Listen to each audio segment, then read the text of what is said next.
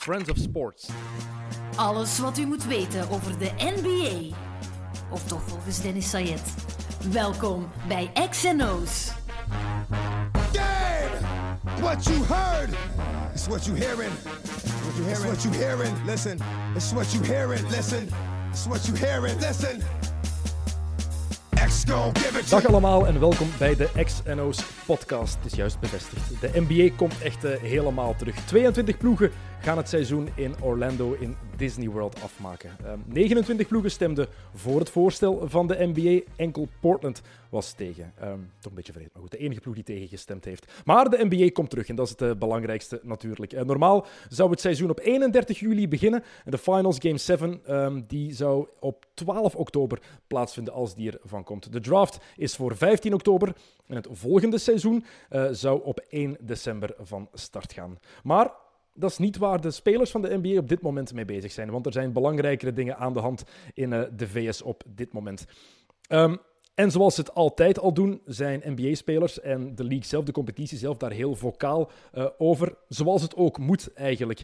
En dan heb ik het natuurlijk over de dood van George Floyd en alles wat er daarna gebeurd is en wat er nog altijd aan het gebeuren is.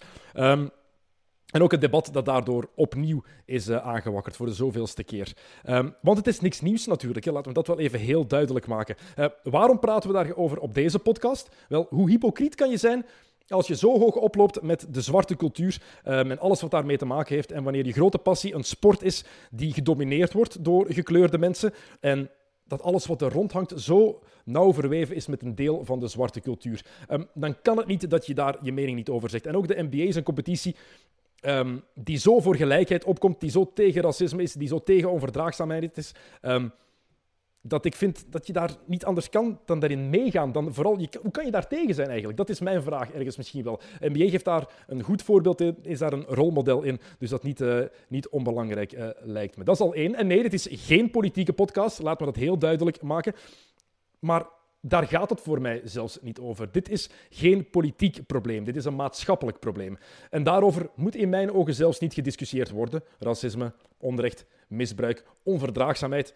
Zijn allemaal dingen die gewoon niet kunnen, die gewoon niet oké zijn. Um, en dat is nog een understatement, denk ik. Um, Jean-Marc Wema, kan je wat vinden in wat ik net gezegd heb? Zeker, zeker, zeker. Het is, uh, onverdraagzaamheid is, uh, is overal te vinden en is iets dat niet getolereerd mag worden, heel simpel. Mm-hmm. Want wat ik zeg, het hele probleem, alles wat er nu aan het licht komt, want het is geen nieuw probleem, alles behalve zelfs, voor mij heeft dat niks met politiek te maken. Helemaal niet zelfs. Nee, het gaat gewoon om, om gerechtigheid en, uh, en het juist behandelen van mensen, van welke job of uh, klasse of, of achtergrond dat ze, dat ze ook komen. En ja, ik vind het maf dat ze... Wat er nu aan het gebeuren is, is alleen maar een logische reactie uh, op, op, op een onrecht. En op een meermaals en consistent uh, blijven gebeuren van, uh, van dat type onrecht. Dus, ja. ja, het is niet het ene incident. Het is de moord op George Floyd. Want laten we daar eerlijk over zijn. Of het nu, het was niet met voorbedachte raden, maar het is wel moord wat er, wat er, gewoon, gebeurt, wat er gewoon heeft plaatsgevonden.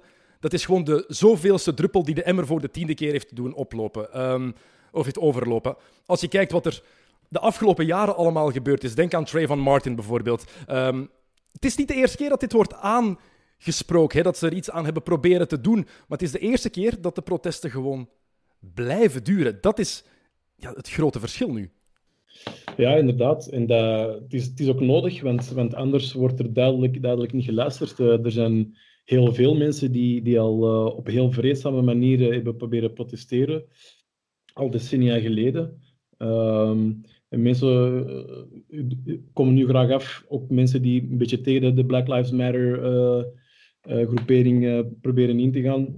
Je haalde aan, aan, maar Martin Luther King deed dat toch ook op een vreedzame manier en dit en dat. Maar die man is wel vermoord. en, en was op het moment toen, ah, toen hij nog leefde, was hij een heel gehate man ook in Amerika. Um, ja. Dus...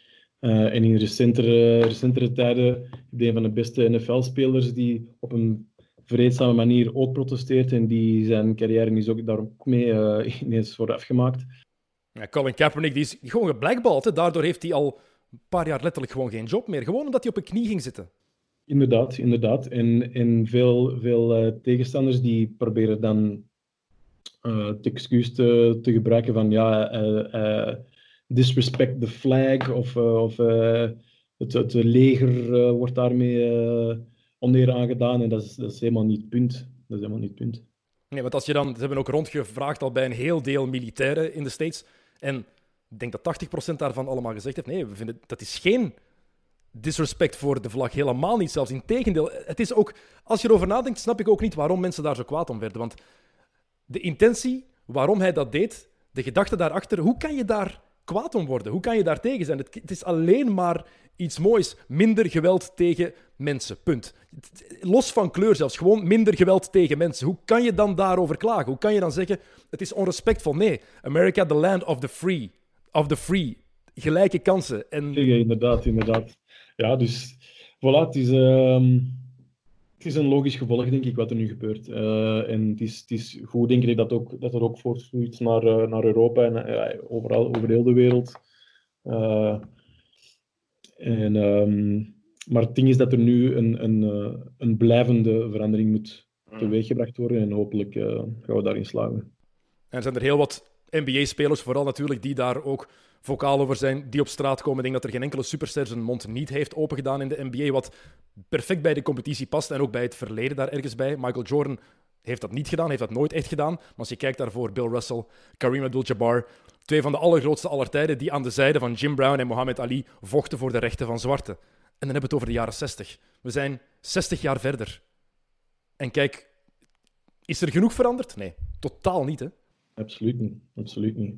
Dus uh, al goed zijn er, zijn er in de NBA toch terug opnieuw enkele heel mooie voorbeelden van, van leiders op vlak van, uh, van gerechtigheid en, en, en uh, verdraagzaamheid.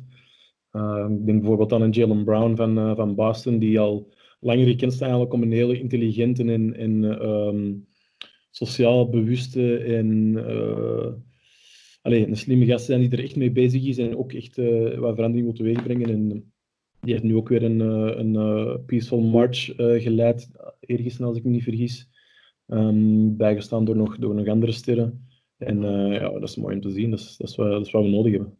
Absoluut. Steven Jackson, ex-NBA-speler, die zich helemaal ontfermd heeft um, over de dochter wat heel mooi is om daar ook te zien, mensen weten niet dat het een ex-NBA-speler is, uh, die daar, daar, achter de familie van George Floyd staat en die daar echt heel belangrijk is in heel deze beweging. Uh, we krijgen dan heel, je krijgt dan meteen heel vaak het, uh, het, de commentaar van ja, al die rellen zijn niet oké. En natuurlijk is dat niet oké, maar dat is het punt nu niet. Daar gaat het nu even niet om. En dat is denk ik ook waarom heel veel mensen zich zo kwaad maken over de reactie All Lives Matter. Tuurlijk, alle levens zijn belangrijk, maar dat is nu het punt voor één keer niet. Ja, dat is, ja, ja. Dat is inderdaad, dat is inderdaad het, het uh, ja, verdedigingsmechanisme dat, heel, dat in gang ziet bij, bij heel veel mensen, maar...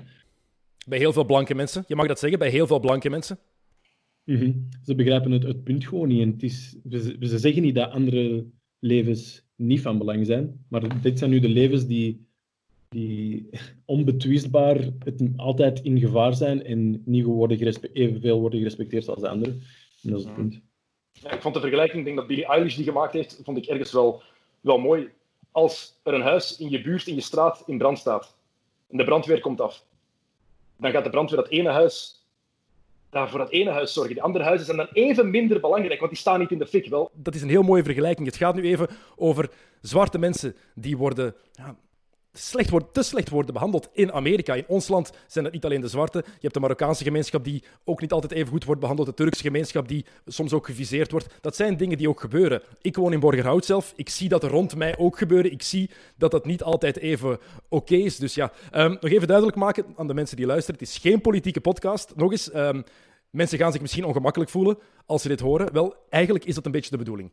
Um, want dat is het minste. Het gaat niet over politiek, het gaat niet over rechts of over links. Het is een maatschappelijk probleem en één die extra relevant wordt, vind ik, door de sportwereld. Want er is geen enkele sector die zo multicultureel vertegenwoordigd is als de sportwereld.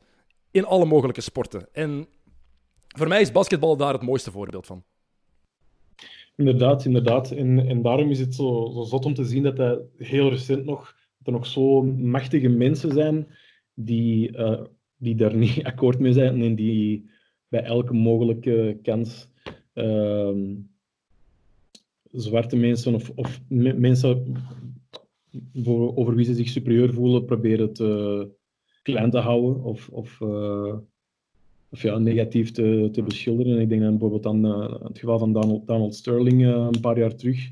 Ja. Een, een, een NBA-owner, dat is wel een heel machtige en rijke man, die alleen maar in de positie, is om, dankzij onder andere zwarte spelers. Um, en dan snap ik niet dat mensen die hem proberen te verdedigen, maar, ah ja, maar hij, hij wel de zwarte coaches en hij werkt samen met zwarte. En zegt, ja, dat is goed. Het kan ook, het kan ook niet anders, dat is geen excuus. Uh... Het was een slavendrijver eigenlijk. Als je dat vergelijkt, Donald Sterling is hetzelfde. Hetzelfde. Niet helemaal hetzelfde, want hij gebruikte het geweld niet natuurlijk, maar het was wel het equivalent van een slavendrijver in de wat is het, 19e eeuw in, in, Amerika, op de katoenvelden. Dat is hoe hij zijn spelers zag als waar, als mensen die voor het nee, mensen, als beesten ergens die voor het entertainment moesten zorgen. En ik verwoord het zo omdat het letterlijk is wat Donald Sterling zelf ook heeft laten merken, dat hij zo keek naar zijn spelers. Ja, inderdaad, eigendom waar hij winst uit probeert te slagen. Mm het wat er gebeurd is, um, die vreselijke beelden, politieagent die negen minuten lang, negen minuten lang zijn knie op um, de keel houdt van een gekleurde man.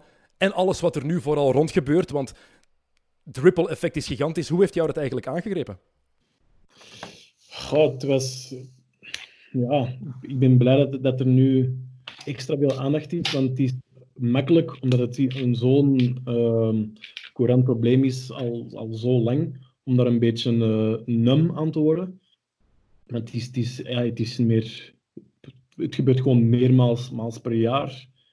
Het gebeurt zo vaak, het gebeurt al zo lang. Het is van, ah het is, nog eens gebeurd. En ik krijg de notificatie en zie, ah, er is, er is weer iemand vermoord door politie. Of er is weer een, een, uh, een um, onverdraagzame uh, mens die, die tot, de, tot de dood of de de, de, in gevangenis uh, gezet worden op onterechte mm. manieren of, om, of voor onterechte redenen. En, dus het is goed dat dat nu dat er, dat er wordt getoond dat, dat je er niet ongevoelig aan moet blijven en dat er, dat er verandering moet komen. Wat zeg jij van de mensen die dan zeggen: Oké, dat is waar. In de VS is er een probleem dat vastgeroest zit. Een probleem met racisme. Hoe er neergekeken wordt op de zwarte, hoe die behandeld worden, de zwarte gemeenschap daar. Um, wat zeg jij tegen die mensen die zeggen, maar dat is wel een ver van ons bedshow? Uh, ja, dat is het dus eigenlijk niet. Ehm, en dat is dus mensen die dat zeggen. En zelfs mensen die daar, die daar niet mee akkoord zijn. Wij zijn gewoon niet uh, opgevoed en opgeleid met de info van onze geschiedenis. Uh, en dan denk ik vooral aan Leopold II en, en het hele, ons koloniaal verleden. Dat is een, dat is een, een holocaust-niveau uh, gebeurtenis. En, en, dan overdrijf ik echt niet als ik dat woord gebruik, maar dat is een heel uh, zwaar woord. Maar dat is ook wel de systematische afslachting en, en uh, slaven maken van, van mensen. En die ongewild naar andere plekken brengen, gewoon zodat ze voor u kunnen werken in, in erbarmelijke omstandigheden. Dat is letterlijk wat, wat Belgisch verleden ook is. Dus. En hier uit, uit zich dan veel minder in misschien politiegeweld en, en moorden. de VS is nu eenmaal een land waar, er aan de lopende band wordt uh, gemoord, jammer genoeg. Maar institutioneel, en systematisch racisme bestaat hier wel heel duidelijk ook. En daarom is het niet meer van ons bedshow. Ja, en het is heel belangrijk, denk ik, wat je ook zegt, hoe we opgevoed worden, hoe we opgeleid worden, het onderwijs. Want je haalt daar Leopold II aan, ons koloniaal verleden. We krijgen daar iets van te, te zien in het middelbaar. Wij schelen vier jaar, jij en ik. We hebben daar iets van gezien. Tenminste, we weten, Congo was een kolonie van België. Dat krijgen we te zien. Maar iets van de details, wat daar effectief echt gebeurd is, heb ik niet, heb ik niet gezien. Effectief, effectief. En uh, het enige wat ik me kan, kan herinneren uit de geschiedenislessen is, zijn de, de routes um, van de landen, uh, van welke West-Afrikaanse landen en naar welke uh, Europese en Amerikaanse en Zuid-Amerikaanse landen dat die gebracht werden. Maar geen echt verleden of, of uh, geen echte les over wat er met die mensen gebeurde en hoe dat effect heeft op, de, op onze maatschappij. Dat is, dat is, ja. ah, dat is echt maf. Ik weet van jou op welke school jij gezeten hebt. Uh, ik ken mensen die daar gezeten hebben. Het is een heel hoog aangeschreven middelbare school. Het is een goede opleiding. Waar je dan van verwacht? dat dat zeker aan bod moet komen. Maar mijn broer bijvoorbeeld, mijn broer is een uh, leer, leerkracht geschiedenis in het middelbaar, in het vierde middelbaar. En hij zegt ook van, we, krijgen, we hebben dat zelfs amper gezien in onze opleiding. Ik snap niet, waarom, waarom moet, moeten we dat stilzwijgen? Het is niet om, niets om trots op te zijn, maar het is heel belangrijk, vind ik, net om dat te leren, om dat aan te leren ook aan onze, onze jeugd, aan de volgende generaties die eraan komen. Hoe kan je anders weten wat er allemaal effectief gebeurd is en waarom bepaalde woorden, waarom het woord boy bijvoorbeeld, waarom je dat niet zegt tegen een zwarte mens? Waarom je dat niet doet? En heel veel mensen begrijpen dat niet. Ja, inderdaad, het draait echt om, om ja, de, de ignorance, maar niet ignorance van uh, ignorant en ik, de, ah, ik noem je dom. Nee, maar het gaat ook gewoon om het niet weten. En ik zelf ben ook heel lang, ik ben nu lang geen, geen autoriteit of, uh, of, de, of ik weet ook, ook niet alles over het onderwerp, maar het gewoon het niet weten is, is, is, is het probleem eigenlijk. En hmm. dus, dus ik moet niet met de vinger wijzen omdat mensen iets niet weten, maar mensen moeten wel uh, moeite doen om dingen te weten te komen. Mm. En vooral, zoals gezegd, om de volgende generatie wel alles mee te geven. Is dat iets wat, is dat het enige, of een van de dingen die een man als ik, ik ben een 34-jarige man, een blanke man, wat ik kan doen, is effectief dingen lezen, zien wat er gebeurd is en verder kijken dan wat je op school te zien krijgt. Want ik heb daar straks al even gezegd, de Marokkaanse gemeenschap bijvoorbeeld, die het ook niet gemakkelijk heeft hier. In tegendeel zelfs. Um, of je nu voor of tegen migratie bent, al, allemaal goed en wel. Op school leren we niet hoe het komt dat er hier zo'n grote Marokkaanse gemeenschap is bijvoorbeeld. Of een grote Turkse gemeenschap. Dat komt amper of niet aan bod. Ja, je kunt niet een bevolkingsgroep aantrekken, al dan niet onder, uh, onder dwang, om ze dan daarnaast hier zijn uh, slecht, slecht te behandelen. Dat, dat gaat gewoon niet. Dat gaat niet. Um, en wat, wat iedereen kan doen, is zichzelf daar, ay, daarover informeren, daarover bijleren. En vooral ook actief um, optreden tegen uh, vormen van onverdraagzaamheid en racisme. Op grote schaal en op kleine schaal. Dat gaat zelfs om bepaalde woorden gebruiken, om bepaalde stereotypes te blij, doen, doen blijven leven en zo'n dingen. Het gaat, het gaat om elkaar accountable houden voor uh, elkaars daden en elkaars woorden. -hmm. um, het ding is, ik ben bijvoorbeeld ik ben zo opgevoed als als je zoiets ziet, zeg iets. Mijn moeder is een Nederlandse, dus dat komt er ook bij. Een halve Nederlander zijn helpt om assertief te zijn, om sneller je mond open te doen. Maar dat wordt niet geapprecieerd door heel veel mensen. Dat wordt niet geapprecieerd als je zegt, bijvoorbeeld als iemand het woord neger gebruikt en je zegt, oh, Zoiets zeg je niet. Zeg zwarte en oh, waarom? En dan leg je dat uit van, oh, gaan we zo kleinzerig zijn of wat? Ja, dan is het heel moeilijk om daarmee te blijven discussiëren. Om uit te leggen waarom dat zo is. Ja, inderdaad. inderdaad. En dan houdt de discussie heel snel op en, en dan is het is vermoeiend om dat te moeten, te moeten blijven doen. Um, als ik nu ga horen, want ik, je weet dat dat sowieso gaat komen over deze podcast, Schoenmaker blijft bij je leest. Je moet over basketbal praten. Het is een NBA-podcast. Ik ga het er straks nog heel even over hebben trouwens, over het nieuwe seizoen dat eraan komt. Maar dit is relevanter, vind ik bijvoorbeeld. Um, wat moet ik zeggen tegen zo'n mensen als ik zoiets naar mijn hoofd geslingerd krijg als blanke die probeert gewoon voor, ja, gewoon voor alle mensen op te komen en op te komen voor gelijkheid voor iedereen? Uh, het is zoals gezegd, het gaat om iedereen. Dus niet alleen de mensen die uh, bijvoorbeeld de de macht hebben om veranderingen toe te, toe te brengen in de maatschappij op een wettelijk niveau of zo. Dat zijn niet de enige mensen die voor de verandering gaan zorgen. Dat gaat alleen werken als letterlijk elke persoon zich bewust is van de, wat er fout is en wat er verbeterd kan worden. Dus het, het is niet een, een, wat je zelf doet, of hoe dat je je geld verdient, of waar, waar dat je leeft, of van waar je komt, dat maakt niet uit iedereen is part of the problem en iedereen is part, kan part of the solution zijn. Dat is heel belangrijk wat je zegt. Kan. Want het is ook kwestie van dat willen zijn. Het is, want je zegt, wat kunnen we doen? Wat kunnen blanke mensen doen? Ja, je kan dingen lezen, dingen zien, dingen bekijken, bijleren. Maar je moet dat ook wel willen. En ik heb niet altijd het gevoel dat iedereen daarvoor open staat, omdat, ze, omdat ik wat ik in het begin zei, het is ongemakkelijk. Het, is, het kan ongemakkelijk zijn om te beseffen hoeveel voordelen je als blanke man hebt. Of vrouw. Dat, ja, daar is het exact, daar is het exact. Maar mensen moeten dus beseffen, wat is er ongemakkelijker? Bijleren in je gedrag, al is het een klein beetje aanpassen, of je hele leven gebukt gaan onder onderdraagzame mensen in een systeem dat er op gebouwd is, zodat bepaalde mensen meer of minder uh, vooruitgang kunnen maken in hun leven. Dat is de echte ongemakkelijkheid. Ja, want white privilege, dat gaat vooral over het feit, en dat is het mooiste wat ik daar ook over gelezen heb, is hoeveel keer heb ik me al zorgen moeten maken dat ik iets niet zou mogen of kunnen, of anders bekeken zou worden door mijn huidskleur. Geen enkele keer. Want als je kijkt naar mijn achternaam bijvoorbeeld, daar zijn wel vooroordelen over. Tot ze mij zien en horen praten, dan is dat meteen weg. Maar in de eerste instantie denken ze, oeh, wat? Altijd is, dat is het enige wat er is, maar dat is niks. Dat is niks in vergelijking wat jij waarschijnlijk ook al hebt meegemaakt. Want ik denk niet dat jij nooit iets racistisch hebt meegemaakt in ons land. Nee, natuurlijk wel. Tuurlijk wel. Uh, ik moet wel eerlijk zeggen, als ik mezelf vergelijk met mijn vrienden op dat vlak, um, heb ik raar genoeg, vind ik, uh, precies wel minder echt scherpe en opvallende uh, dingen meegemaakt. Maar ja, ik denk bijvoorbeeld aan mijn zus. Op het moment dat zij ehm, begon te werken en haar eigen appartement begon te huren, hoeveel bewijzen dat ze moest leveren, buiten de normale bewijzen dat je in staat bent van een bepaalde som te kunnen, te kunnen ophoesten elke maand voor je huur. Nog, nog voordat ze iets kon, kon bewijzen, wist ik van, oeh, mevrouw, gaat dat wel lukken voor u? Of, um, ja, en waar werkte en waar heb je gestudeerd? Maar, en ze weten niet dat dat een hooggediplomeerde vrouw is, bij een, die een van, de, bij de, een van de grotere bedrijven werkt in Europa. En, zo. en dat zijn allemaal dingen pure vooroordelen, pure vooroordelen. En vooroordelen die komen uit onwetendheid en een gebrek aan opleiding. Het lijkt mij heel moeilijk om daar, als ik mij dan in de plaats van je zus zet, ik zou het zo moeilijk hebben om daar rustig onder te blijven.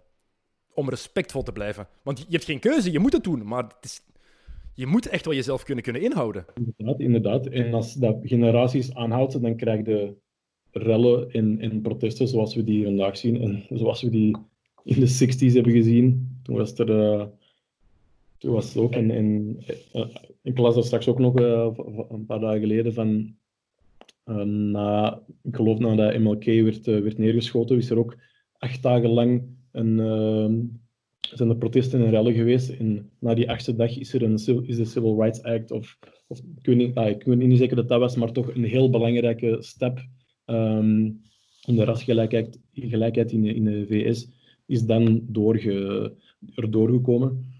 Maar het is jammer dat het op die manier moet. Mm Ja, um, in de jaren negentig had je de rellen in LA na de, de, ja, de Rodney King, inderdaad. Ook vreselijke beelden. Het is niks nieuws. Hè. Het komt elk decennium bijna terug. En ook even duidelijk maken: wat er nu gebeurt, heeft ook niks met Trump te maken eigenlijk. Hè. Dit is wat onder Obama gebeurde, dit ook. Dit gebeurde onder Bush, dit gebeurde onder Clinton, dit gebeurde onder Reagan. Het is niks nieuws. Het heeft niks met Trump te maken. Iedereen in de VS is kwaad op Trump omdat hij niet met een reactie komt die de mensen zou kunnen verenigen. Troost voor de familie.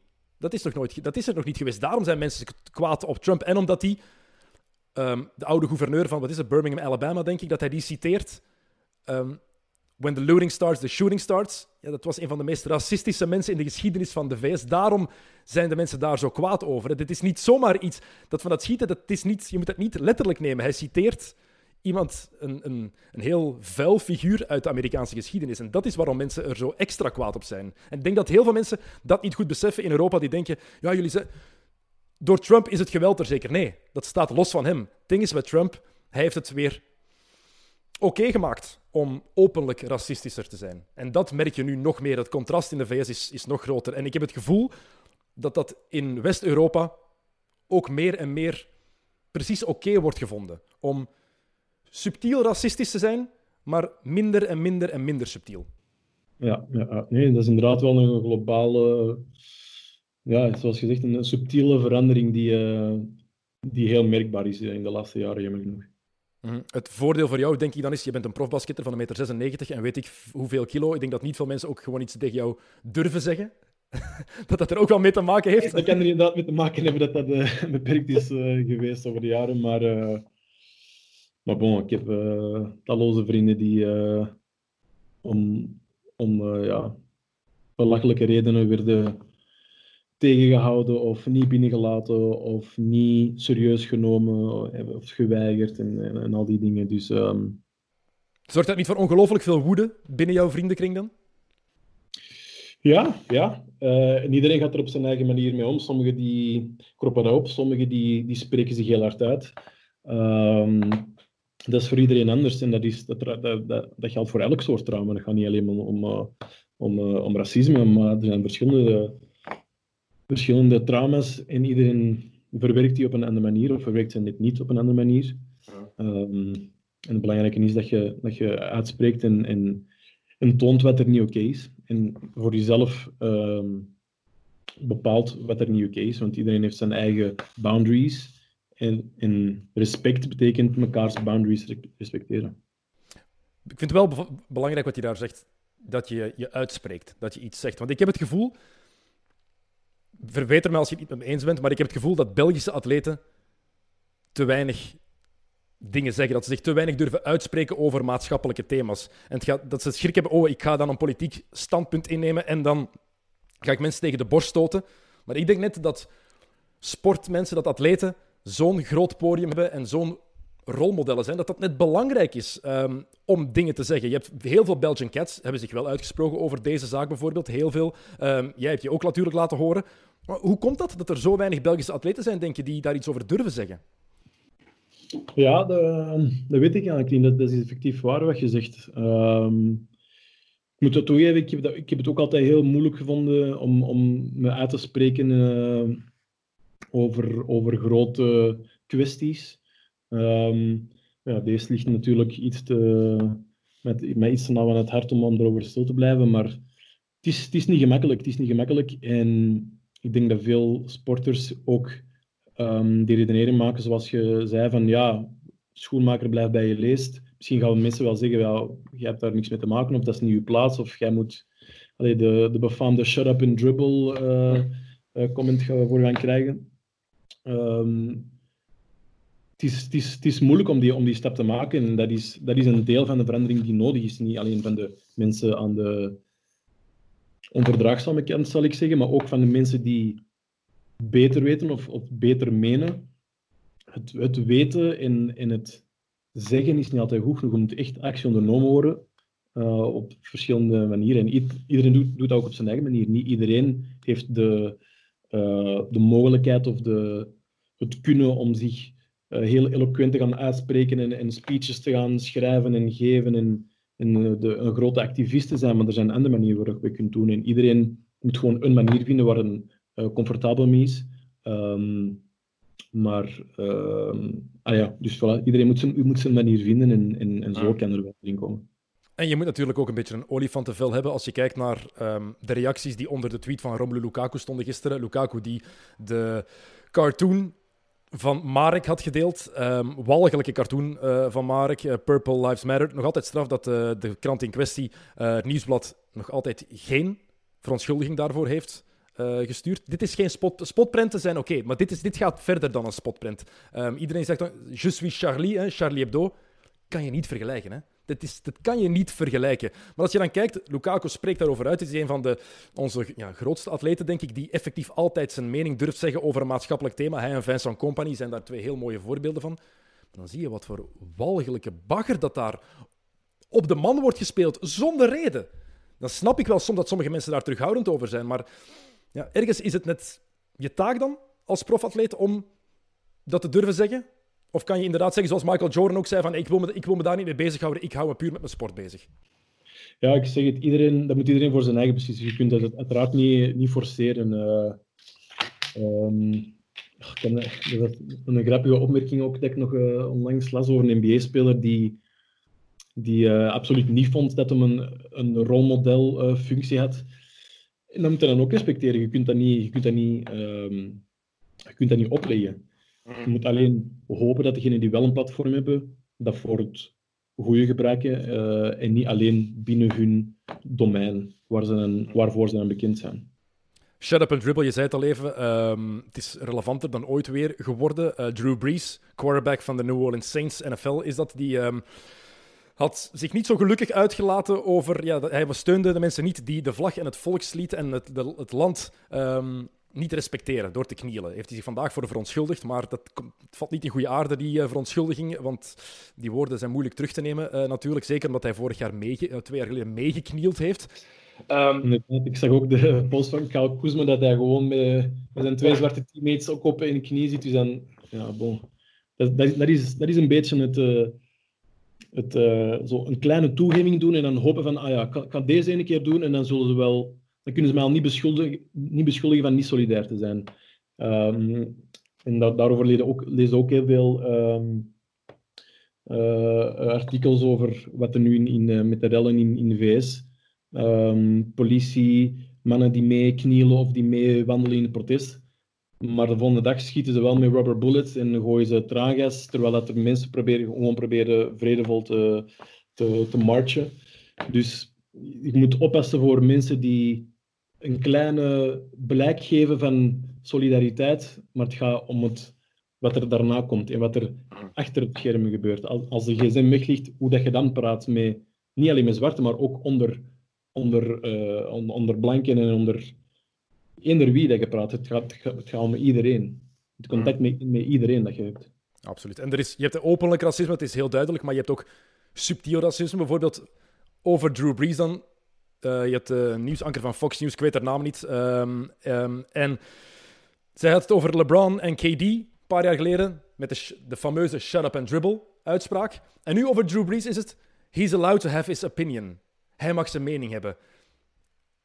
En dat is wat mij bijvoorbeeld heel hard stoort. Ik kan niet tegen, dat is een persoonlijke mening, maar ik kan niet tegen twee maten twee gewicht. Op welke vlakken dan ook. Duidelijker voorbeeld kan daar niet zijn. En zo'n subtiel racisme, dat vind je hier ook wel ergens terug, vrees ik.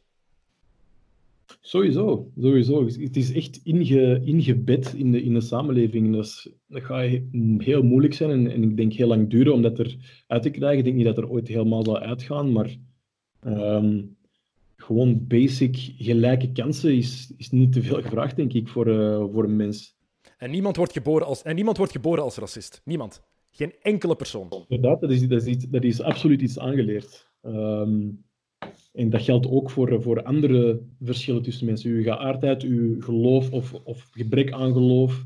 Uh, al, al die dingen. Dat, is, dat zijn allemaal dingen die, die aangeleerd zijn en die door, door uh, haatdragende mensen worden doorgegeven. Hm. Maar het, is, het kan wel veranderen. Ik heb een paar goede vergelijkingen gehoord, onder andere op de podcast van Bill Simmons. Um, en hij had het over de cultuur van dronken achter het stuur zitten. Um, dat, hoe dat vroeger aanvaard werd, want dat was heel normaal. 30 jaar geleden, 40 jaar geleden, dronken achter het stuur zitten. Hoe dat compleet veranderd is als je nu 35 jaar of jonger bent en je doet dat, dat ben je een paria. We hebben dit, hoe we daar naar kijken is compleet veranderd. Ik spreek uit ervaring. Mijn vader is overleden in een autoaccident door een, een dronken chauffeur. Um, dus ik heb in mijn omgeving daar veel aan gedaan om dat ja, duidelijk te maken van nee, dat kan niet. Heel wat van mijn vrienden, mijn jeugdvrienden, vinden dat nog altijd moeilijk. Vinden dat nog altijd, oh, als ik een pint of vijf, zes op heb, waarom zou ik die niet mogen rijden? Omdat je andere mensen in gevaar brengt. Maar die cultuur is wel meer en meer aan het veranderen. Als ik kijk naar jonge gasten van 20 jaar, 21, 22 jaar, ik denk dat die er zelfs niet aan denken om echt dronken achter het stuur te kruipen. Omdat dat nu zo is ingeburgerd bij ons, zo ingehamerd van nee, het is niet oké. En ik denk dat dat ook kan als we het hebben over verdraagzaamheid en over gelijkheid. Dat dat ook kan dat we die cultuur wel effectief veranderen. Ja, het zal, ik denk dat het, het kan. Het gaat een iets, een iets moeizamer proces zijn sowieso, maar we kunnen niet anders dan, dan blijven proberen. Um, heb jij in stadions daar eigenlijk last van ondervonden al? Ehm, in het voetbal is dat heel hard aanwezig, heel erg aanwezig. Um, als, uh, als je een, voor ploeg A speelt, een zwarte die voor ploeg A speelt en een doelpunt maakt, is het de grote held. Maar de zwarte van ploeg B, de tegenstander is dan een vuile. Ja, ja, ja, sowieso. Ik denk dat dat wel in uh, voetbal harder um, opvalt dan, uh, dan in basketbal. Ik heb daar zelf eigenlijk vrij beperkt, intussen toch al tien jaar of meer, uh, in grote, eh, grote stadia te spelen, heb ik dat eigenlijk vrij weinig gemerkt. Maar ik heb wel al gemerkt, um, als ik dan vrienden of familie heb die mee in de, in de, in de stands staan of zitten, dat zij dingen horen van supporters, die gaan het niet over het veld roepen, of geen hele chance zoals je in het voetbal soms hebt, maar dat er wel serieuze opmerkingen worden gegeven over zelfs als zijn, als spelers van, van, hun eigen, van hun eigen ploeg, voor, voor zichzelf, eh, voor supporteren. Maar ja, dat, gaat, dat, gaat, dat is er zeker, nog, zeker wel aanwezig in, in, in alle sportstadia. Ja, straf eigenlijk. Ik vind het heel vreemd. En heb je daar eigenlijk ooit last van ondervonden in een ploeg zelf? Dat moet ik eigenlijk zeggen van niet. Toch niet op een uh, op heel geuiten of, of, uh, of kwaadaardige manier. Dat uh, eigenlijk kan ik mij eerlijk gezegd niet herinneren. En op een goed bedoelde manier? Want ik herinner mij... Nee, op een, op een heel subtiele manier. Of, of ik, zeg, ik zeg niet kwaadaardig, omdat, ze, omdat sommige spelers of vrienden van mij dingen zeggen dat ze zeker niet kwaad bedoelen, maar gewoon termen gebruiken of vooroordelen gebruiken die, die niet correct zijn en die, die, die kunnen kwetsen. En voor sommige, sommige mensen kunnen daar, ik denk dat ik, denk dat ik van mezelf kan zeggen dat ik een, een vrij dikke huid heb en dat ik makkelijk dingen van mij kan laten afgeleiden enzovoort. Maar dat er dingen, ik weet, als, als ze die dingen, dingen zouden zeggen in het bijzijn van bepaalde van mijn zwarte vrienden, die gaan daarop springen en dat direct komaf mee maken. Um, wijs, je, wijs je die mensen er dan op? Ah, ik, moet ik moet toegeven, zeker vroeger in de tiende jaren had ik niet de, de neiging of de durf of de, de juiste woorden om dat te kunnen, te kunnen zeggen. Uh, en dat is wat er nodig is meer. Dat is wat er nodig is. En daarom moet je net voorbereid zijn en op de hoogte zijn van alles wat er speelt. En zodat je weet en kunt uitleggen waarom is dat fout. Uh um, ik herinner mij nog, het is al iets meer dan 20, ongeveer 20 jaar geleden, uh, een Belgische basketbalcoach, ik ga geen naam noemen, dat is niet aan de orde, maar een Belgische basketbalcoach um, die met zijn ploeg, eerste klasse ploeg, um, naar een lokale spaghetti- of stoofvleesavond ging. Ik weet zelfs niet meer wat het echt precies was. vier zwarte spelers, met de hele ploeg gingen ze daar naartoe. Die vier zwarte spelers gingen samen aan een tafel zitten met mensen van die lokale, van die provinciale club. Tot de coach eraan kwam en kwam zeggen, letterlijk, no, you blacks can't sit together. Hij heeft, dit is nog vriendelijk uitgedrukt. Hij zei het al lachend, maar ze moesten wel alle vier ergens anders gaan zitten. Dat is bijna twintig jaar geleden en dat is, ik weet niet, dat is niet, dat is niet zo kwaadaardig bedoeld, denk ik. ik. Ik ben ik vrij van overtuigd, maar het is wel iets wat ik nooit ben vergeten, want dat is totaal niet oké. Hoe meer ik daarover ben beginnen nadenken, ik was toen, wat is het, 15 jaar. Hoe meer ik daarover ben beginnen nadenken, hoe meer ik ben beginnen beseffen van dit is, dit is zo fout, zo ongelooflijk fout. Zeker in een sport als basketbal, waar het, waar het multiculturele en waar het zo belangrijk is om dat geen onderscheid te maken. Ja, maar dat, dat is het ding dus. Er is geen accountability. Die, die man, die, die coach, zal geweten hebben dat het eigenlijk een hele slechte opwerking was. Maar hij weet ook, I can get away with it. Er gaan geen gevolgen zijn. Ik ga geen gevolgen dragen voor zo'n opmerkingen of zo'n gedrag. Dat is het probleem. Zelfs als het over kleine uitspraken of van die kleine micro-agressies gaat, daar moet ook, uh, daar moet ook ver eh, verantwoordelijkheid voor kunnen worden opgenomen. En het is heel erg dat je toen ook zag dat er blanke spelers van diezelfde ploeg waren die keken, dat niet oké vonden, maar niks durven zeggen. Ja, ik, ik las eigenlijk daarnet nog uh, op Reddit een verhaal over een quote van, van Bill, Bill Russell, die in zijn tijd heel, heel openlijk racisme meemaakte in, in Boston. Um, dat ze op weg waren naar een wedstrijd en ze maakten met hun, met hun spelersbus een stop in een, in een diner ergens. En alle, bij alle blanke spelers werden, werden hun, hun bestellingen opgenomen. En dan kwam bij de zwarte en zeggen, ah, kitchen's closed. En die moesten gewoon ergens anders iets gaan halen en op de bus gaan eten. En elke blanke in de ploeg, die zag dat en ongetwijfeld voelden ze zich een paar slecht, maar die hebben allemaal niks gezegd. En, dat is een beetje, en, dat is, en ze zeiden ook, dat is later in het seizoen, zelfs onder de, onder de spelers, nooit meer besproken geweest of aangehaald geweest. En dat is de ongemakkelijkheid dat zij toen, en heel veel mensen vandaag nog, nog altijd uit de weg gaan. Uh, en heel wat mensen, als jullie geïnteresseerd zijn in de NBA als competitie en in wat de NBA uitdraagt. Want ik denk niet dat er een competitie is die sterker voor zijn waarden en normen opkomt als de NBA, die daar echt zo voor, voor, ja, vooruitkomt en gewoon echt voor zijn spelers ook opkomt. 80% van de NBA-spelers is nu eenmaal Afro-Amerikaans. Dat is zo. En dan zou het heel erg zijn als ze dat, dat niet deden. Maar de NBA is wel een competitie dat altijd gedaan heeft. En ga terug naar de jaren 60. Lees, kijk naar oude documentaires. Kijk wat Bill Russell gedaan heeft, wat je net zegt. Um, kijk naar het verhaal over dat hij naar St. Louis ging met de, Celtics, waarin ze eigenlijk niet mochten spelen van de gouverneur daar, omdat ze zwart waren. Zo waanzinnig is het geweest. Kijk naar wat Kareem Abdul-Jabbar gedaan heeft, samen met Mohammed Ali, samen met Jim Brown. Die hebben zo voor die rechten gewerkt. En Karim Abdul-Jabbar heeft, ja, Karim Abdul-Jabbar heeft het nog eens mooi verwoord eigenlijk ehm, deze week. Ehm, racisme in de VS, en ik vrees in de hele wereld ook wat, maar vooral in de VS is dat misschien nog harder als overal, uh, als op andere plaatsen. Racisme is zoals stof. Het is er altijd en je ziet het meestal niet tot de zon hard begint te, eh, te schijnen en dan zie je het overal liggen. Ja, ja. Ja, dat is een heel mooie, dat is een perfecte analogie. Hm.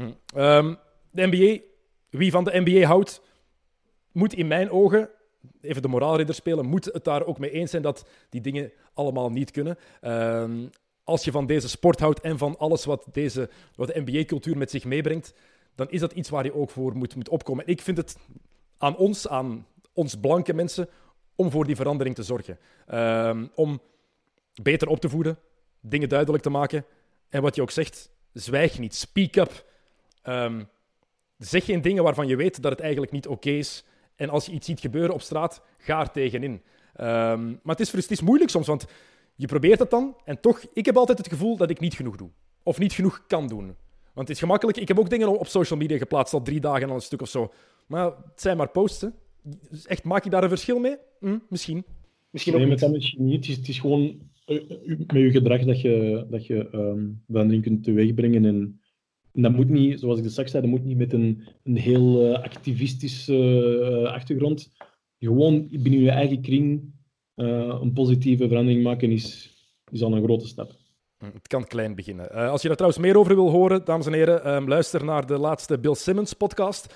Um, er komt op het einde, laatste deel, laatste drie kwartier, 50 minuten, is uh, Steve Kerr van de Golden State Warriors, Pete Carroll, dat is de coach van de Seattle Seahawks. Uh, die praten met Greg Popovich over het hele probleem. En als er één iemand is die wil horen over dit onderwerp, is het Greg Popovich. Ja, ik denk Steve Kerr en, en Greg Popovich, wat al aanhalen, er juist eigenlijk uh, twee van de meest uitgesproken um, voorstanders zijn van verdraagzaamheid of, of, tegenstanders zijn van onverdraagzaamheid. En die hebben het ook nooit, uh, nooit te malse woorden voor, voor Trump. Um, dus ja, dat, is, dat, zijn, dat zijn goede voorbeelden, zeker en vast. Mm. Want ze hebben een leider nodig in de VS. En ik heb, het gevoel dat, ik heb het gevoel dat Adam Silver nu al een grotere leider is voor heel wat mensen in de VS dan de echte president. En dat is schrijnend.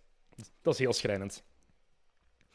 Uh, jammer genoeg. Uh, nog één ding. Sport um, is racistisch geweest. Heel vaak, altijd, nog altijd soms. Um, bijvoorbeeld, denk aan de Olympische Spelen. Een politiek statement is verboden. Maar in 1936 was het wel oké om de Hitlergroet te brengen. Uh, terwijl Tommy Smith en John Carlos in 68 hun vuist niet omhoog mochten doen. Hun Olympische medailles zijn kwijtgeraakt. Naar huis zijn gestuurd en daar werden aanzien als mensen die iets schandaligs hadden gedaan. Terwijl ze opkwamen voor de moord op Martin Luther King. Het is altijd twee maten, twee gewichten geweest. Ik hoop dat, dat, er ooit, dat we er ooit uitkrijgen. Wel een heel sterk signaal van de FIFA. Die, uh, normaal is daar een politiek statement ook verboden. Maar de spelers in de Bundesliga die zich hebben laten horen, um, die krijgen nu geen boete omdat de FIFA heeft gezegd nee, onverdraagzaamheid, racisme kan niet, punt. Dus met andere woorden, wat jullie gedaan hebben is meer dan oké. Daar kan ik me nou wel weer in vinden. Oké, even nog zelfs sport. Jean, um, de NBA komt terug. Jij speelt nu al een hele tijd in Oostende. Um, verleden bij Giants. Profbasketter. Kijk je eigenlijk veel NBA? Of heb jij zoiets bij je, zoals heel wat voetballers die, hebben, die zeggen: Wij kijken al zoveel video, zoveel voetbal voor onze job. Dan kijk ik liever NBA. Heb jij zoiets van: nee, Ik kijk zoveel basket, NBA kan daar niet meer bij? Uh, ik kan niet zeggen, ik kan daar, kan daar niet meer bij, maar het is wel verminderd met de jaren, eerlijk gezegd. Uh, blijf wel heel. Allez, ik blijf meer op de hoogte van, het nieuws en van, alles wat gebeurt. Ik heb daar wel.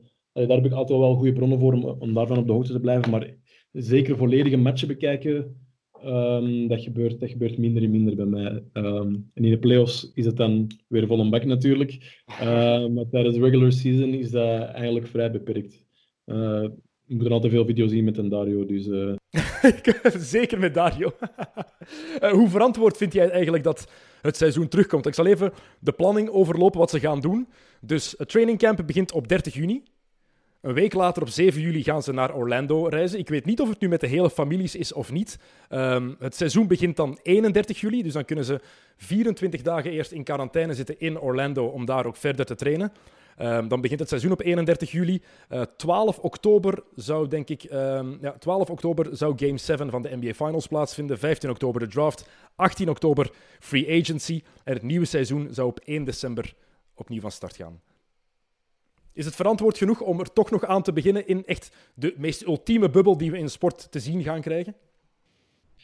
Um, ja, het, waar ik het zo moeilijk mee heb en waar ze ook veel commentaar hebben voor gekregen, misschien is dat intussen al wel um, de situatie daar rond verbeterd, maar is vooral dat um, ze hiervoor een serieuze voorrang gaan krijgen qua zorg en beschikbaarheid van uh, testen.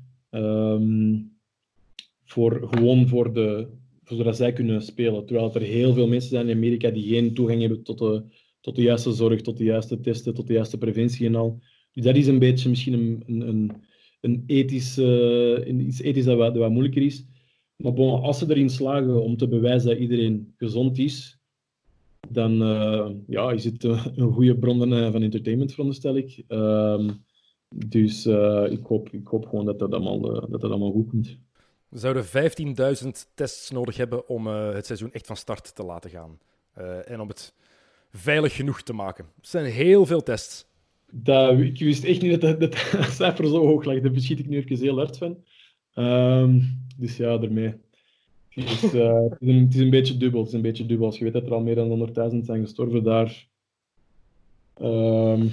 En dat er nog veel gaan volgen waarschijnlijk. De, de betogingen, hoe mooi het doel ook is op zich. Ik heb het niet over de rellen, want geweld dat lost nooit iets op. Heel simpel, het is nooit een oplossing. Maar al die mensen zo kort dicht bij elkaar, ik vrees dat dat nog een heel slecht gevolg gaat hebben met het, uh, met het coronavirus. Ja, plus, plus dan al president die ook niet heel uh, strikt omging met, uh, met, met, maatregelen daar rond en die zo snel mogelijk curfews wou, wou opheffen en, en, mensen terug buiten wou laten komen. Dat is denk ik inderdaad geen, geen goede combo. Um, ja, ik, ik heb er wel vertrouwen in dat, de, dat Adam Silver en co alles gaan doen om, om, om de veiligheid en de gezondheid van iedereen te, te garanderen. Ja. Uh, maar bon, het is even Er was sprake van een wereldbeker-scenario, dat ze dat gingen doen echt met pools. Uh, met uh, vijf pools van vier ploegen of vier pools van vijf ploegen. Uh, nu gaan ze het gewoon het seizoen verder afwerken, maar met maar 22 van de 30 ploegen. 13 uit de Western Conference, 9 uit het Oosten. Ze moesten dicht genoeg bij de mogelijke 8-seed zitten. betekent ook dat ze het volgens mij gaan baseren op de beste 16 ploegen, wie daar eh, de playoffs gaan, gaan halen. En de regel is ook, ze gaan een play-in toernooi houden voor de achtste plaats in de playoffs, normaal gezien. Behalve als de nummer 9 vier matchen achterstand heeft op de nummer 8. Ja, ik had, het, ik had er straks inderdaad die regel gelezen en ik, zelfs nu dat je het zegt, ben ik er nog niet, ben ik er nog niet helemaal aan uit. Maar ja, goed, uh, er zal, er zal een serieus en een, een lang debat zijn geweest om, uh, om dat te bepalen. Maar bon. Ja, en ook vooral de play-in. Ik, ik citeer even een tweet van, van Adrian Wojnarowski. The play-in format requires a double elimination format for the 8 seed, a single elimination for the 9 seed. Ik heb die, die, tweet al tien keer gelezen. Ik snap er eigenlijk nog altijd de ballen van. we gaan gewoon kijken hoe ze spelen en na de match zullen we wel horen of ze, dat ze het mogen of niet. Dat lijkt me ook het, het beste idee. Um, hoe zit het voor jou eigenlijk? Want ik, heel wat sporters heel wat atleten bijvoorbeeld, geen Olympische Spelen, geen EK Atletiek. Um, koers komt terug, maar hoe gaat dat er precies uitzien? Die hebben tenminste wel een paar data. Hoe moeilijk is dat voor jou? Het is juni en tegen de data dat die de Pro League heeft gezegd, dat is, dat oktober. Kan jij je zo lang voorbereiden op een nieuw seizoen? Ja, het is lastig. Dus ik ben uh, daarmee ben mijn, uh, met mijn teammate Simon Buijsen uh, aan het padellen en aan het tennissen nu. en, elke dag lopen en, en aan die gewichten hangen, dat, dat, blijft niet, dat blijft interessant. Maar um, nee, ja, het is, het, is, het is moeilijk, maar er zijn veel mensen die het, die het nog veel moeilijker hebben. Dus ik, ga, ik ga, ben zeker niemand die daarover, daarover gaat klagen. Um, hebben jullie al trainingen eigenlijk? Nee, nee, nee, nee, dat mag, mag nog niet. Nee, uh... Zonder contact wou ik zeggen, bijvoorbeeld. Op een pleintje buiten of zo? Nee, ik, ik, ik heb wel al veel basket dus Ik probeer wel uh, elke dag uh, te trainen, echt qua, qua basketbal. Maar ja, ik heb al heel lang niet met iemand anders op, het, op een plein gestaan. Dus dat, zal terug, dat zal terug winnen worden. En ik vermoed dat, ook niet meer, dat dat ook niet zal gebeuren voor de echte voorbereiding begint. Waarschijnlijk in, in augustus zal zijn. Dus man, dat moet toch ongelooflijk gek zijn ook voor jou. Ik, ik ben dit jaar gestopt met basketten, dus het ging er sowieso mee stoppen. Maar ik kan me niet meer herinneren wanneer ik zo lang niet gespeeld heb. Nu ben ik gestopt, maar jij jij bent nog volop, in je, je bent volop aan het spelen. Um, hoe lang, kan jij een periode herinneren dat je zo lang niet gespeeld hebt? Kan jij je nog een periode herinneren waarin je zo lang niet echt gebasket hebt tegen iemand? Nee, nee, nee. Deze is... Uh... Nee, dat zal misschien van, van het uh, letterlijke begin van de carrière zijn toen ik zeven was. Uh, dus nee, inderdaad, die competitief spelen, zo, dat zo lang ontbreekt, is wel, uh, is wel raar en, en, moeilijk soms. Maar ja, ik hoop dat dat gewoon iedereen eens zo hongerig zal maken voor het komende seizoen. En dan kunnen we er allemaal erin vliegen. Als het mag van Ben Wijs, misschien moet je deze zomer gewoon nog eens naar Van Kerstkamp gaan. dat is lang geleden. Dat zou, oh. een goede throwback zijn, ja. Oh my, heel lang geleden. Jean-Marc Wema, uh, dikke merci om tijd te maken uh, voor ons op deze, wat is het, uh, donderdagavond. ik wens je heel veel succes nog met je voorbereiding op het seizoen, als dat er ooit van komt. Ik hoop dat alles spelen. Dankjewel, dankjewel.